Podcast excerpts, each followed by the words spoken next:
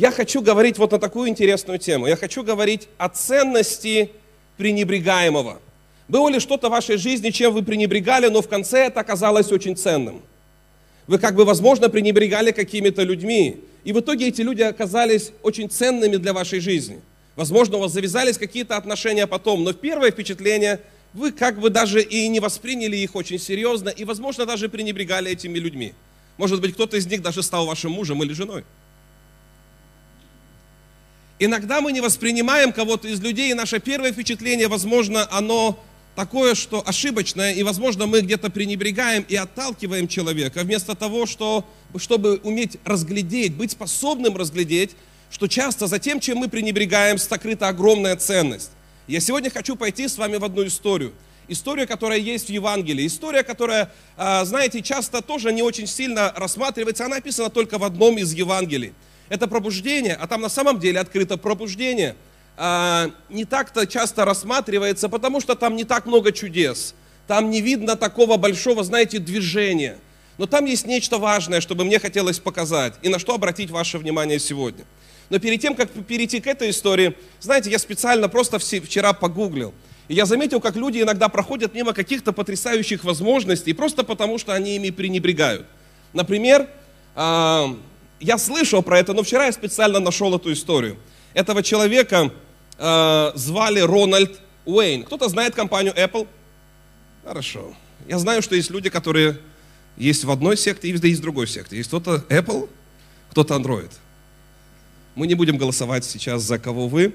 Но есть такая компания, которая на самом деле, э, ее капитализация составляет там сумасшедшие, сумасшедшие просто суммы. Этот человек, просто представьте, этот человек был одним из сооснователей этой компании, был одним из соучредителей. И э, после того, как этот проект запустился, он не верил в него. И у него было 10% доли этой компании, тогда, когда она начиналась. И он продал ее всего за 800 долларов. То есть вот эту долю он продал за 800 долларов, и затем он еще заплати, ему заплатили еще полторы тысячи долларов, чтобы он не претендовал ни на какую долю в компании. То есть в общей сложности он получил 2300. 2300 э, долларов.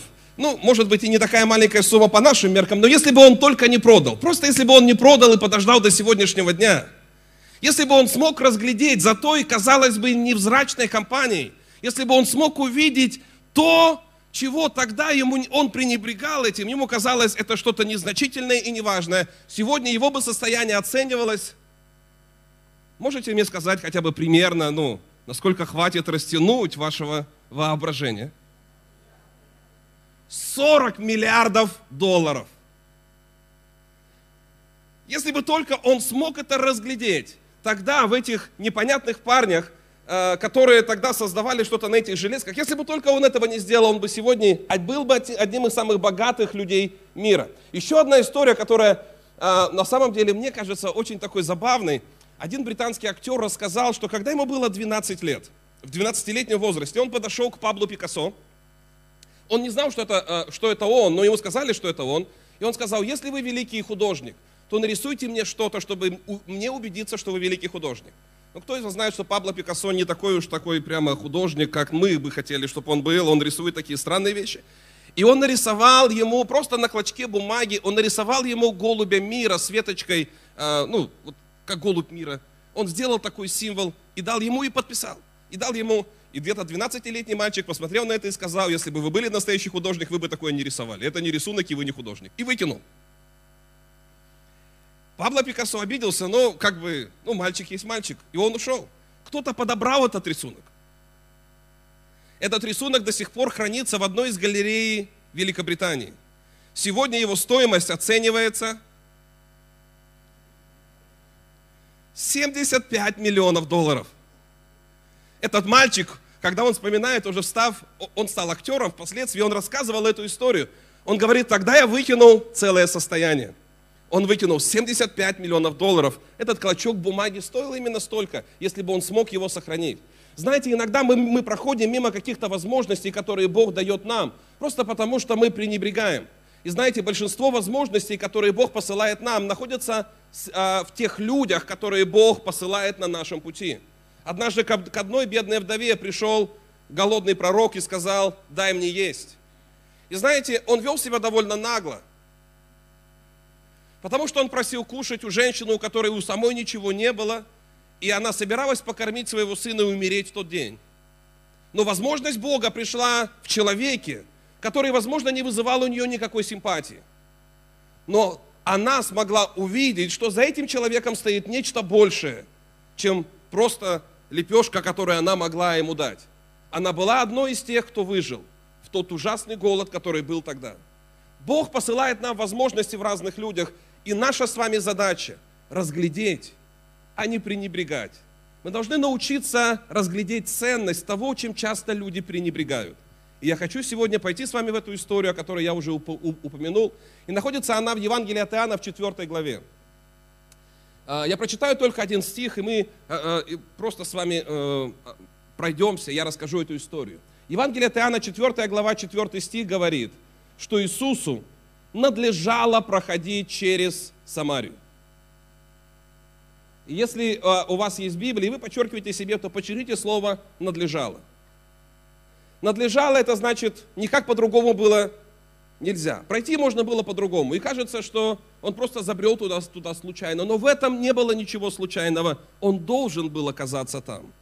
И, и я думаю, что все вы знаете эту историю, потому что когда он пришел туда, а, э, то он подошел к колодцу, к этому женщину подошла другая, к этому колодцу подошла другая женщина, чтобы набрать воды. Он стал разговаривать с ней. В это время ученики побежали в город, чтобы купить какой-то пищи. Я думаю, что, возможно, даже они встретились с этой женщиной, но они пренебрегали ей и не обратили на нее никакого внимания. Знаете почему? Потому что иудеи с самарянами, они не общались. Они были не, просто из другой культуры, но они были, э, для них самаряне были хуже, чем язычники. Самаряне это были как бы полукровки, это был смешанный народ от иудеев и язычников, и они поклонялись на другой горе. И э, иудеи поэтому считали их хуже, чем, чем, чем язычники. И поэтому они никогда не общались с ними. Они никогда не разговаривали с ними, тем более мужчины с женщинами. И тут Иисус переходит все эти нормы. Я знаю, что наш Господь, Он видит то сокровище, которое, возможно, никто из нас не видит.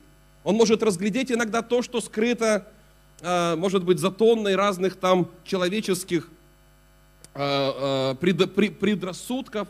И он смог увидеть сокровище, и он сел и начал говорить с ней. И когда он говорил с ней, то постепенно их разговор вышел на то, где нужно поклоняться и кому нужно поклоняться. И, по, и пока они разговаривали, Иисус начал ей говорить о том, что Он знает о ее жизни, знает про то, сколько у нее было, было мужей, и в каком она сегодня находится состоянии. И пока они говорили об этом, Он сказал ей, что Он Христос, который должен прийти и прийти в мир. И она приняла Его, оставила свои эти ведра там, и она пошла в город и стала другим рассказывать о Нем. Знаете, это история пробуждения, которая, мне кажется, очень часто мы как бы упускаем. Нам нравятся другие истории, где огромные толпы людей. Нам нравятся истории, где, знаете, к Иисусу собрался весь город. Но в этой истории мы, мы найдем, что в конце этой главы к Иисусу вышел весь город. Но все началось с, э, с одной пренебрегаемой многим встречи. Встречи, которую пробежали все апостолы, но Иисус сел и стал разговаривать с этой женщиной. Очень часто, друзья, мы проходим мимо пробуждения, которое приготовил Бог, потому что мы пренебрегаем человеком, которого Бог посылает. Нам надлежит иногда пройти через нашу Самарию. И наша Самария – это те самаритяне, с которыми мы столкнемся. Это люди, которыми мы иногда пренебрегаем. Есть ли люди, которые вам не всегда симпатичны? Есть ли люди, которые вам, бывает, не, не нравятся? Вы говорите, мы с ними не общаемся. Это могут быть люди другого возраста. Я тоже не понимаю иногда людей другого возраста. Даже свою дочь я уже не всегда понимаю. Я не понимаю иногда молодежь, которая носит такие штаны, вы знаете, кто-то понимает меня? Сегодня не, ну, говорят, молодежи будет вечером больше, поэтому я не буду приводить там такие примеры. Но когда я смотрю иногда на те штаны, которые они носят, я думаю, что просто он не успел сходить в туалет или Знаете, нам кажется, что это выглядит странно, правда? Нам кажется, что то, как они стригутся, это выглядит странно. Вы понимаете меня? И нам кажется, мы с ними не общаемся. Мы начинаем осуждать их за то, как они выглядят, как они одеты, как они смотрят, как они поклоняются, как они ведут себя, какие у них привычки, культуры как, э, и культура и так далее. Мы смотрим на все эти вещи. Вместо того, чтобы быть способными разглядеть, что Бог что-то хочет сделать с ними, с их жизнью. Бог что-то хочет сделать через нас, и нам надлежит пройти через нашу Самарию. Нам надлежит встретиться с нашими самаритянами. Иногда ваши самаритяне это те, э, это те соседи, которые долбят вам вашу стену. Они просыпаются с утра, я не знаю, у них есть такое интересное занятие, в 7 утра обязательно нужно брать перфоратор в руки. И они начинают вас будить, и это, э, это вызывает много раздражения у вас, так или нет? И вы иногда спрашиваете, Бог, почему у меня такой сосед? Почему у меня такой сосед по даче? Почему у меня такой э, коллега по, у, у меня по работе? Все же было нормально. Зачем этот человек пришел в мою жизнь? Но тебе надлежит пройти через твою Самарию и встретиться с твоими самаритянами. Знаете, перед тем, как пробуждение придет, я верю, что мы с вами должны научиться любить нелюбимых. Мы должны с вами научиться принимать тех, которых сегодня многие люди отвергают. И сегодня, если вы посмотрите, в вашем окружении есть те люди, которыми, возможно, вы пренебрегаете, и вы не общаетесь с ними. Вы, возможно, ведете себя, и я, возможно, возможно, веду себя как человек, который мы просто бежим, чтобы купить пищи, и не замечаем тех людей, которые сегодня идут, а это те люди, которых Бог послал, чтобы через них привести весь город к Нему. Я хочу сегодня просто обратить ваш взгляд на тех людей, которыми иногда мы с вами пренебрегаем. Мы проходим мимо них, потому что они не такие, как мы. Они выглядят по-другому, они другого возраста, у них другие интересы. Они ведут себя не так, как нам бы хотелось, чтобы они вели себя. И иногда из этого мы пренебрегаем ими, и часто они просто раздражают нас. Мы не хотим общаться с ними, мы не хотим видеть их, мы говорим, что у нас нет ничего общего с ними. Иногда эти люди появляются в нашей домашней группе. Иногда эти люди, они приходят в наше служение, и знаете, для того, чтобы построить хорошее служение, вам придется пройти через свою Самарию. Иногда я, э, ну, я помню этот момент, когда я помню в прославлении, мне пришлось решать один вопрос, один конфликт, который возник. И там был целый клубок, э, ну, как бы испорченных взаимоотношений.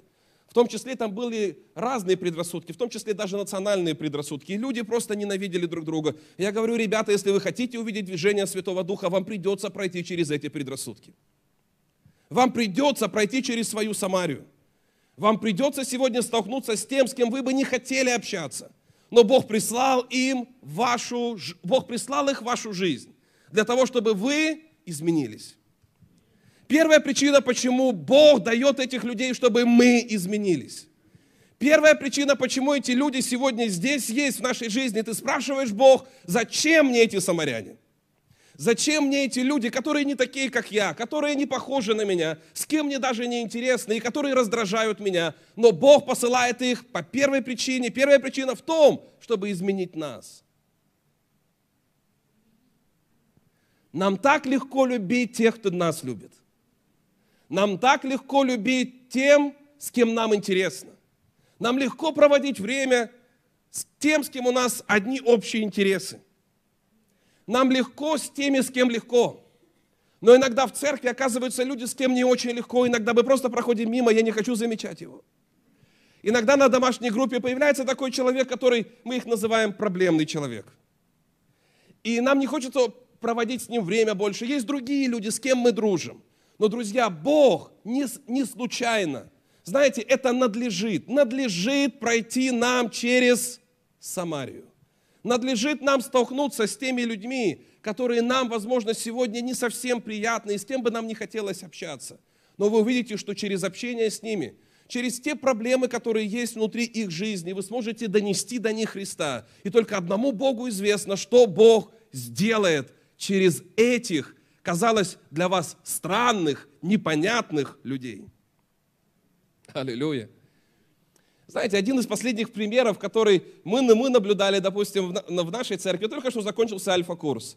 И у моей супруги есть такая интересная привычка, она почему-то хочет пригласить всех учителей на альфа-курс. Я расскажу, но она на меня смотрит и улыбается.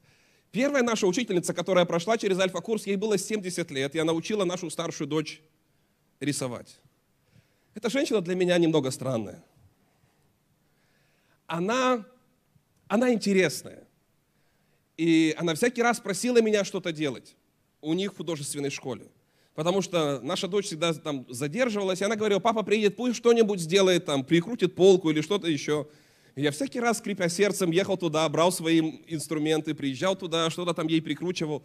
И так мы с ней разговорились, она узнала, что я служу в церкви. И затем Нина пригласила ее на альфа-курс. И для меня это было удивительно, потому что она мусульманка, татарка. И когда она прошла, я думал, что Нина, мы не общаемся вообще-то. Ну, это, это, это не те люди, которые, наверное, должны быть. Ну, как мне казалось, где-то в моих предрассудках. Но Бог удивительным образом спас ее. Через вот на этом последнем альфа-курсе уже дочь нашей младш, э, уже учительница нашей младшей дочери, ее классная учительница. Нина пригласила ее.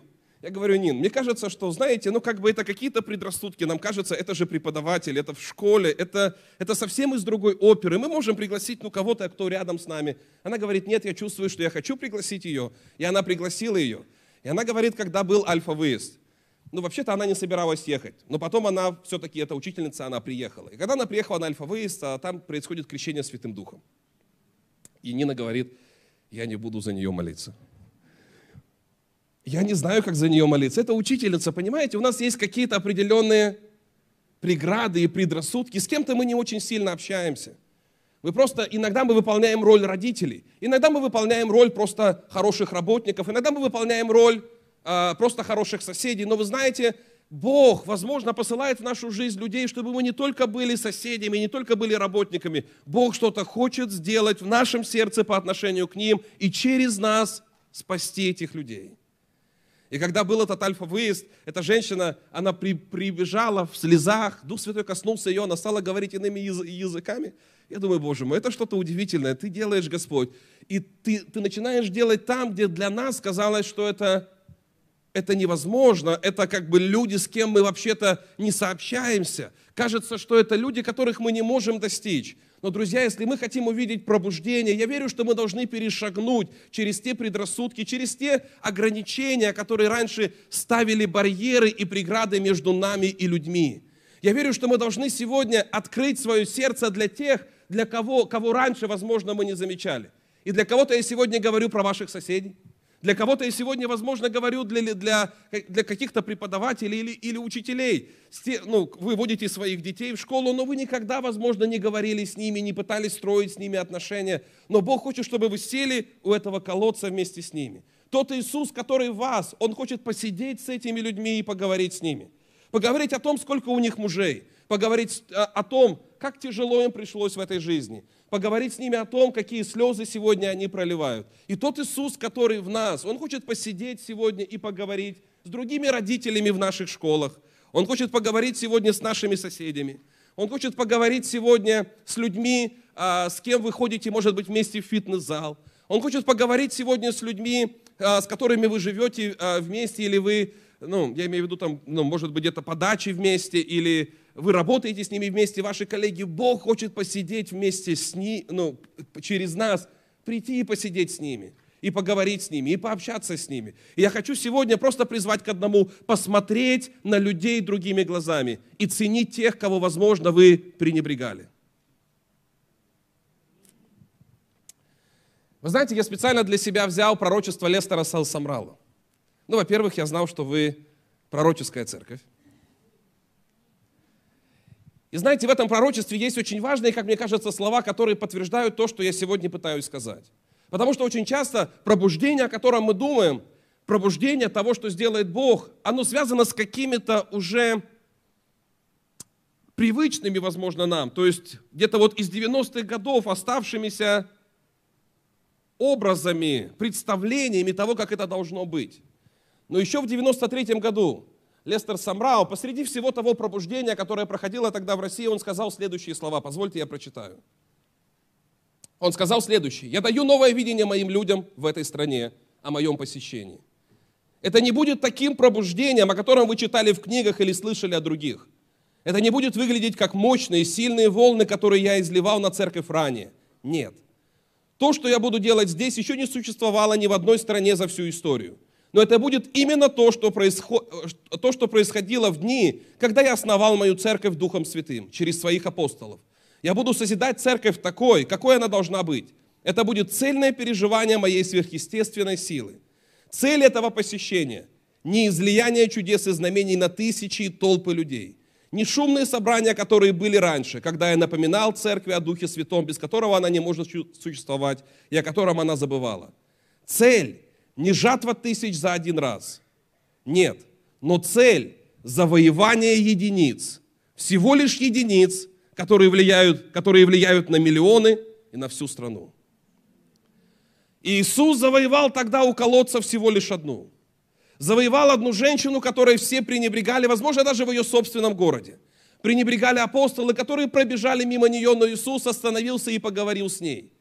И сегодня я хочу, чтобы каждый из нас, когда мы выйдем с этого собрания, чтобы мы подумали о тех людях, оглянулись и увидели тех, кого, кем мы сегодня, возможно, пренебрегали. И если мы посидим и поговорим с ними, возможно, что-то изменится.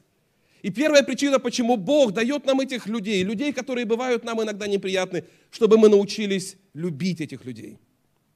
Первая причина – научиться любить. Вторая причина – чтобы послужить им через нас. Я верю, что сегодня Бог готовит нас как сосуды, чтобы через нас коснуться многих людей. Но если сегодня мы закрыты для людей, для того, чтобы общаться с ними и строить с ними отношения, просто Бог даже не сможет коснуться их. Мы ожидаем, что Дух Святой как-то вот сойдет и произведет свою работу, но Он хочет сделать это через нас.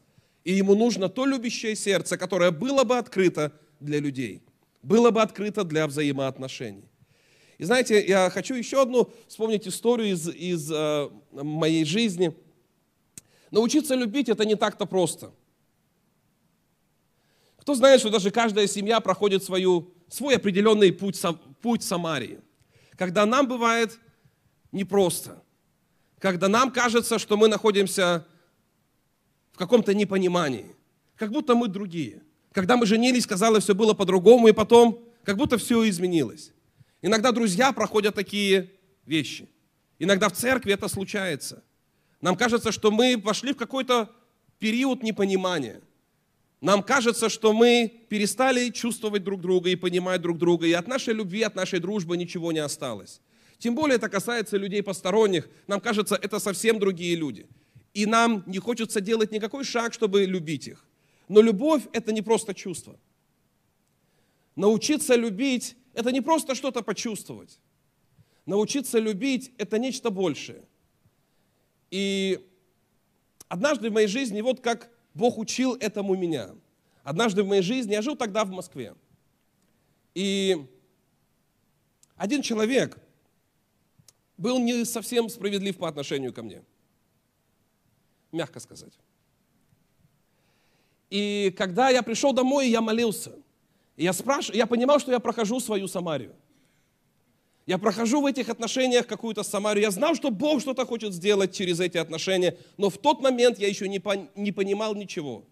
Мне просто было непонятно, мне просто было где-то больно, мне где-то было просто невыносимо. Я пришел домой, и я молился, и я говорил, Господь, что ты хочешь делать вообще через эти, через эти ситуации? И, возможно, кто-то из вас проходит сегодня это то, то же самое. Возможно, сегодня вы говорите, что с моим ребенком, или что с моим мужем, или что с моей женой, что за коллега мне сегодня достался, что за соседи поселились рядом со мной, что эти за родители, которые меня уже просто, просто вымучили меня в моем, моем родительском комитете. Что это за люди вообще в домашней группе? Они даже не понимают меня. И вы проходите, возможно, свою Самарию, и вам надлежит это пройти. И первая причина, чтобы вы научились любить. И в тот момент я молился у себя дома, я спрашивал, Господь, что вообще происходит, что ты хочешь сделать? И он говорит, я хочу, чтобы ты научился любить. Я послушал внутри своего сердца, чтобы я, чтобы я научился любить. Этого вроде бы мне было достаточно. Я сказал, Господь, хорошо, я понял цель. Я понял, что иногда люди, они являются нашими тренажерами. Иногда люди, они выступают тем, что как бы тренируют нас и формируют нас стать, стать сильнее. Люди, которые обижают нас, учат нас прощать. Люди, которые трудные для того, чтобы их любить, они просто надоедливые. Они учат нас терпению. Они учат нас любви. Они учат нас нисхождению. И когда дело касалось вот этого человека, я молился. И Бог говорит, я хочу, чтобы ты научился любить. Я говорю, Господь, это очень трудно. Я могу любить других людей, которые любят. Он говорит, об этом-то, в общем-то, я и писал. Я хочу научить тебя любить даже врагов, даже тех, а этот человек не враг. Просто были какие-то непонимания. Я говорю, Господь, научиться любить мне кажется, это самая трудная работа, которую Ты дал всем нам. Мне иногда кажется проще исцелять, проще молиться за воскрешение мертвых даже, чем любить. Потому что есть люди, которых любить очень трудно. Я хочу обойти их стороной. Я бегу за своей пищей, как, как, как бежали эти апостолы. У меня своя жизнь, Господь, у меня свои цели. И, пожалуйста, нет, нет, только не эта женщина, только не этот человек. Не дай мне его видеть, Господь. Я о ком-то говорю сегодня? Мы пробегаем иногда мимо людей, пренебрегаем ими. Иногда мы так привыкли, чтобы даже не замечаем. И вот я молюсь тогда там у себя дома. И знаете, я молюсь, я говорю, Господь, дай мне любви. Вы когда-нибудь молились такой молитвой, Господь, дай мне больше любви к этому человеку? И я почувствовал, что Бог не отвечает мне на эту молитву. И я спрашиваю, Господь, я, ну, я не чувствую, что стало больше любви. Наоборот, чем больше я думаю про этого человека, тем больше злости у меня на него. Я молюсь больше и говорю, Господь, дай мне больше любви. И я вспоминаю послание к римлянам 5.5, где написано, что любовь Божья излилась в сердца наши Духом Святым. И я беру это место и начинаю молиться этим местом Писания и говорю, Господь, излей больше любви Духом Твоим Святым. И я вдруг чувствую, что Дух Святой как бы стучится в мое сердце, и Он говорит мне, что я уже излил я начинаю осознавать, если Дух Святой во мне, то Он уже излил любовь в мое сердце Духом Святым. Я говорю, Господь, если она там, то ее нет. Я ее вообще не чувствую. Я не чувствую никакой любви. Но Бог говорит, я излил свою любовь в тебя.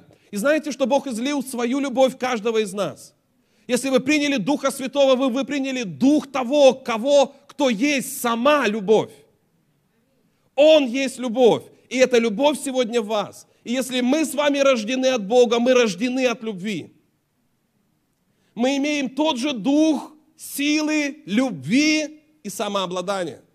Этот дух любви уже есть в нас. И когда вы говорите, я не могу любить, это неправда, потому что любовь уже есть в вас. Возможно, вы не чувствуете любовь, но вы можете любить, и вы должны научиться любить. И это был это была моя такая небольшая Самария, которую я проходил. И я понимал, Бог что-то хочет сделать.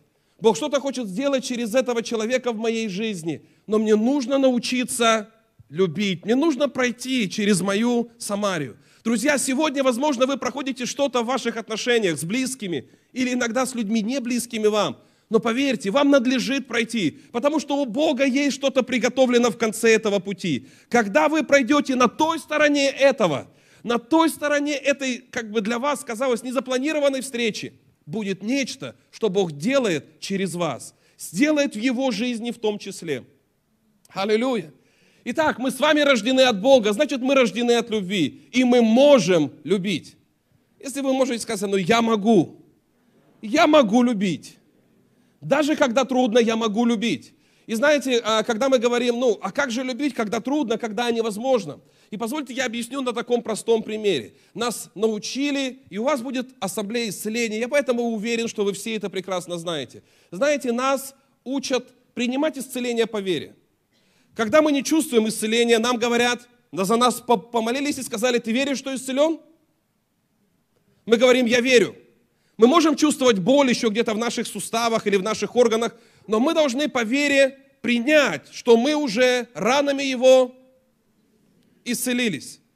И когда мы верим в то, что мы уже исцелились и что это уже принадлежит нам, несмотря на свои чувства, нам очень часто говорят, теперь начните делать то, что вы не могли делать. Если вы не могли поднимать руку, начните поднимать ее.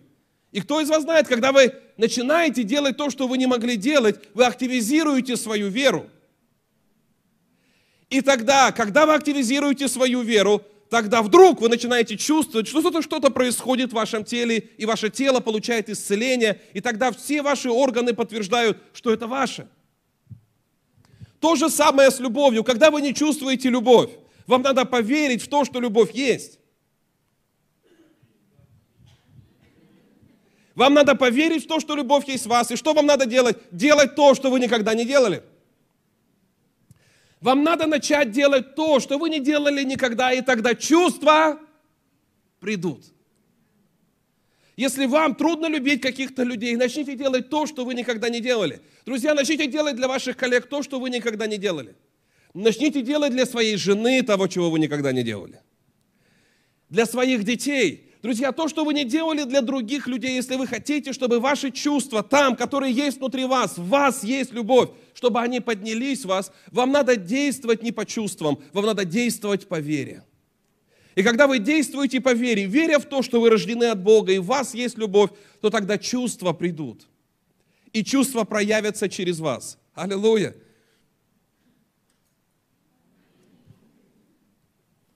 Вы обещали мне помогать. Спасибо за пару аплодисментов.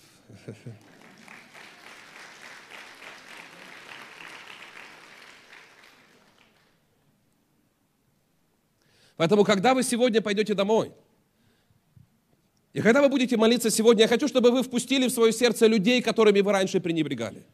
Я хочу, чтобы сегодня вы посмотрели и, возможно, даже где-то выписали себе людей, которые для вас сказали, что эти люди, нет, с ними я не буду общаться. Но Бог хочет изменить вас, чтобы вы научились любить этих людей, чтобы вы сегодня увидели, что эти люди есть в вашем окружении. И а, если мы с вами не будем пренебрегать малым, я хочу просто а, еще поделиться парой мыслей и, и, и буду заканчивать свою тему. Друзья, мы очень часто пренебрегаем тем, что является малым и кажется для нас незначительным.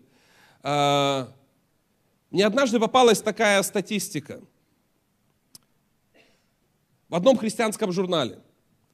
Кто-нибудь из вас говорит, у меня ничего нет. Господь мне ничего не дает. У меня нет любви, Через меня не происходят чудеса. Никто не спасается через, через меня. И вы знаете, что, ну, вот что мне хочется сказать вам. Иногда люди говорят, я молюсь о процветании, этого нет. Я молюсь о пробуждении, чтобы были кто-то спасены, и, и этого нет. Но вы знаете, что Бог всегда начинает с чего-то малого. Послушайте, когда вы пренебрегаете малым тем, что Бог дает, вы никогда не получите больше. Один из главных принципов, как растить и умножать то, что Бог дает вам, это научиться ценить то малое, что есть.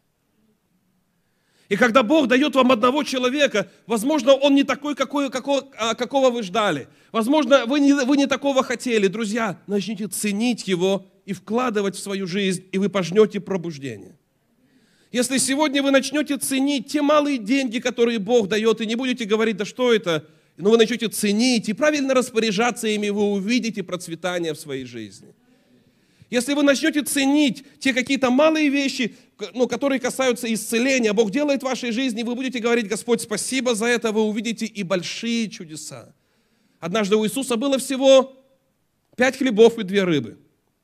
Ученики сказали, это ничего для всего этого множества. Это просто ничто. Но Иисус сказал, я благодарю тебя, Иисус, за это. И когда вот ты получаешь свою зарплату, тебе не надо говорить, да что это такое опять. Тебе надо сказать, Господь, я благодарю Тебя за это. И я тебе говорю, начнутся чудеса в твоей жизни. Потому что когда ты благодарен и умеешь ценить то, что Бог дает малое, Он даст тебе возможность иметь больше. Он поведет тебя и даст тебе идеи, даст тебе направление и водительство, как умножить то, что есть.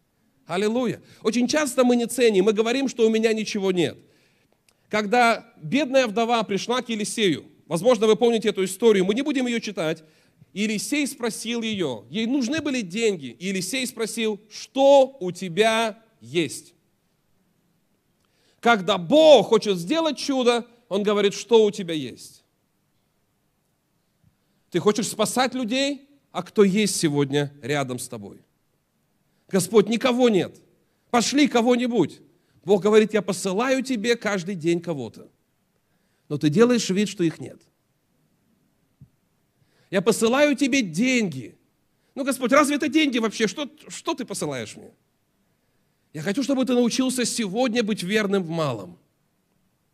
Я хочу, чтобы сегодня ты научился быть благодарным и ценить, не пренебрегать, а ценить то малое, что я тебе даю. И если мы сегодня научимся этому, вы увидите, что Бог будет открывать нам возможность, как иметь больше. Если вы сегодня бизнесмены, молитесь о большем. Научитесь ценить то малое, что сегодня есть, и быть благодарным Богу. и правильно распоряжаться в том, что сегодня Бог доверил вам, и Он даст вам больше. И вот статистика, которая мне попалась. Кстати, еще люди говорят, что у них нет никаких талантов. И знаете, что таланты тоже есть у всех.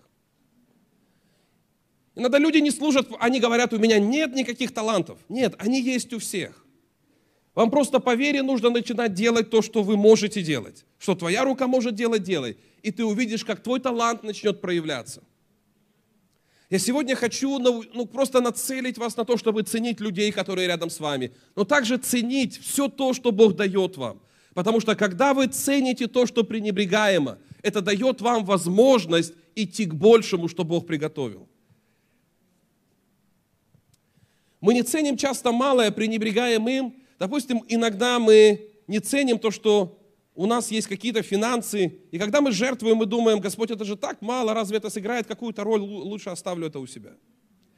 Иногда мы не ценим то время, которое у нас есть, 15 минут, допустим, в день. Мы говорим, ну что такое 15 минут, я просто посижу перед телевизором. Но кто из вас знает, если бы вы читали Библию каждые 15, ну просто каждый день по 15 минут, вы бы за год прочитали всю Библию.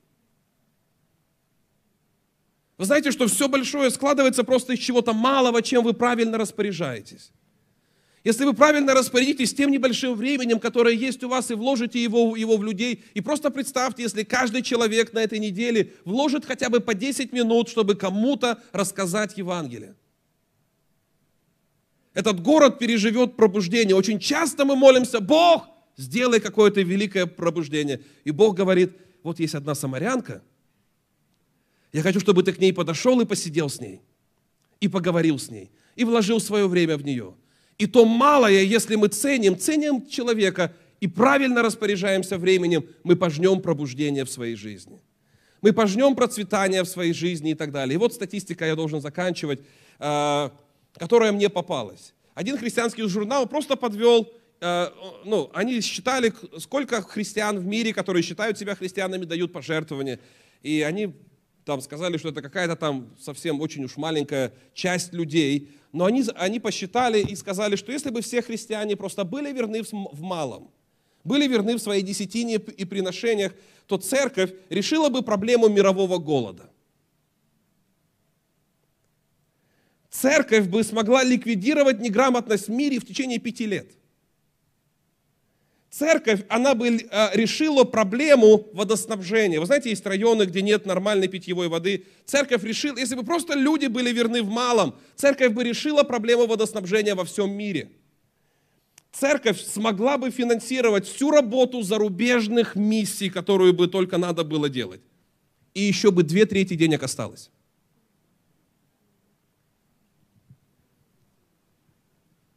Если бы сегодня каждый из нас, мы подняли по одному ученику в год, нужно было бы 10 с небольшим лет, чтобы мы спасли 1 миллион, сделали учениками 1 миллион человек.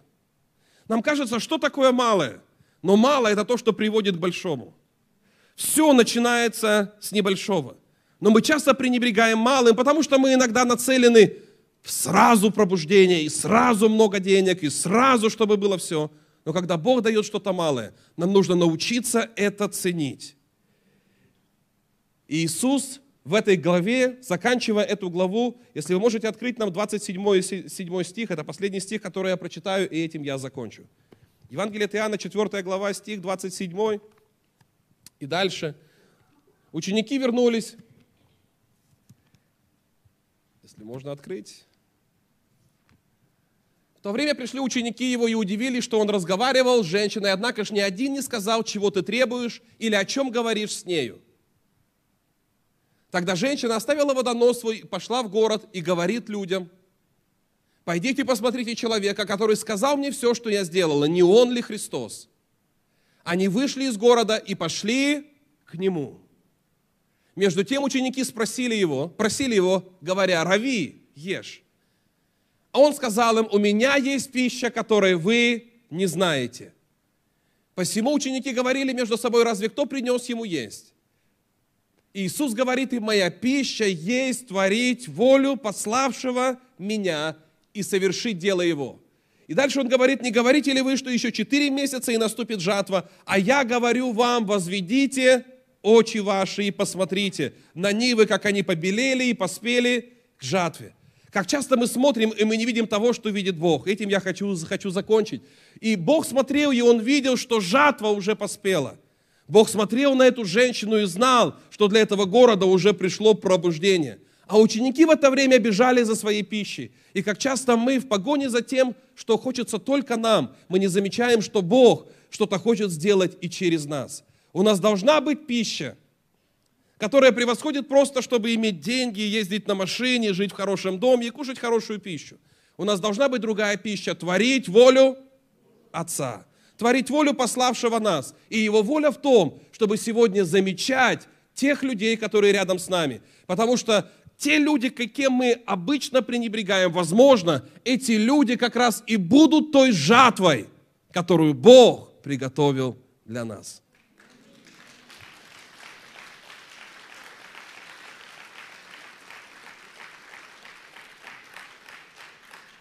Я предлагаю, давайте мы помолимся вместе с вами, и во, во, во время этой молитвы я просто хочу, чтобы вы открыли свое сердце и пропустили, может быть, тех людей через вашу жизнь, которые вам казались другими, чужими, непонятными, часто которые являлись для вас каким-то раздражающим фактором, иногда в церкви. Видя их, возможно, вы садились на другой ряд, чтобы только не видеть их. Переходили в другую домашнюю группу или в другое служение. Переставали общаться с соседями, с друзьями по даче. Ходили в другой фитнес-зал или там куда, куда вы ходите. Не общались с какими-то родителями, если вы водите детей в какие-то секции, и вы просто переставали с кем-то общаться. Я их не понимаю, они другие. Но, возможно, они другие, чтобы, во-первых, изменить нас – и во-вторых, чтобы через нас изменить их. И Бог сегодня, который в нас, хочет посидеть с ними и поговорить о тех нуждах, которые есть сегодня. Поговорить с ними о тех проблемах, которые заботят их сегодня. И я хочу, чтобы сейчас просто вы Духом Святым позволили Ему открыть свое сердце для того, чтобы Он сделал свою работу. Чтобы мы могли их замечать, могли их видеть и впустили их сегодня в свое сердце. Дорогой Отец, мы сегодня склоняемся перед Тобой. Я верю, Господь, что Ты здесь присутствуешь на этом месте. Я благодарю Тебя, Господь, за то, что Ты сегодня говоришь к нашим сердцам. Я благодарю Тебя, мой Бог, за то, что Ты сегодня действуешь и работаешь, Господь, сегодня с нашими сердцами, расширяя нас, чтобы мы могли впустить, Господь, всех тех людей, кем мы пренебрегали, кого мы не замечали, мимо кого мы пробегали мимо. Мы были иногда так заняты своими делами. Мы бежали за своей собственной пищей и забывали, что самое главное, чем мы должны жить, это сегодня замечать жатву и замечать, что она поспела. Замечать, что сегодня так много людей нуждаются в нас. Замечать, что сегодня так много людей находятся в разных проблемах. Они находятся в слезах, они находятся сегодня в поисках. И Отец во имя Иисуса Христа – Твое Слово освещает нас, и сегодня мы верим, что Ты помогаешь нам открыть свою жизнь и открыть свое сердце, и вложить то малое, Господь, что сегодня мы имеем.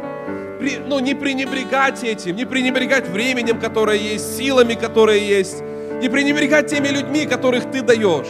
И сегодня мы принимаем решение вкладывать, Господь, и правильно использовать все эти ресурсы, да, ну, и, и, и, и Твое доверие в лице тех людей, которых Ты доверяешь нам – чтобы мы могли умножить все то, что Ты посылаешь нам.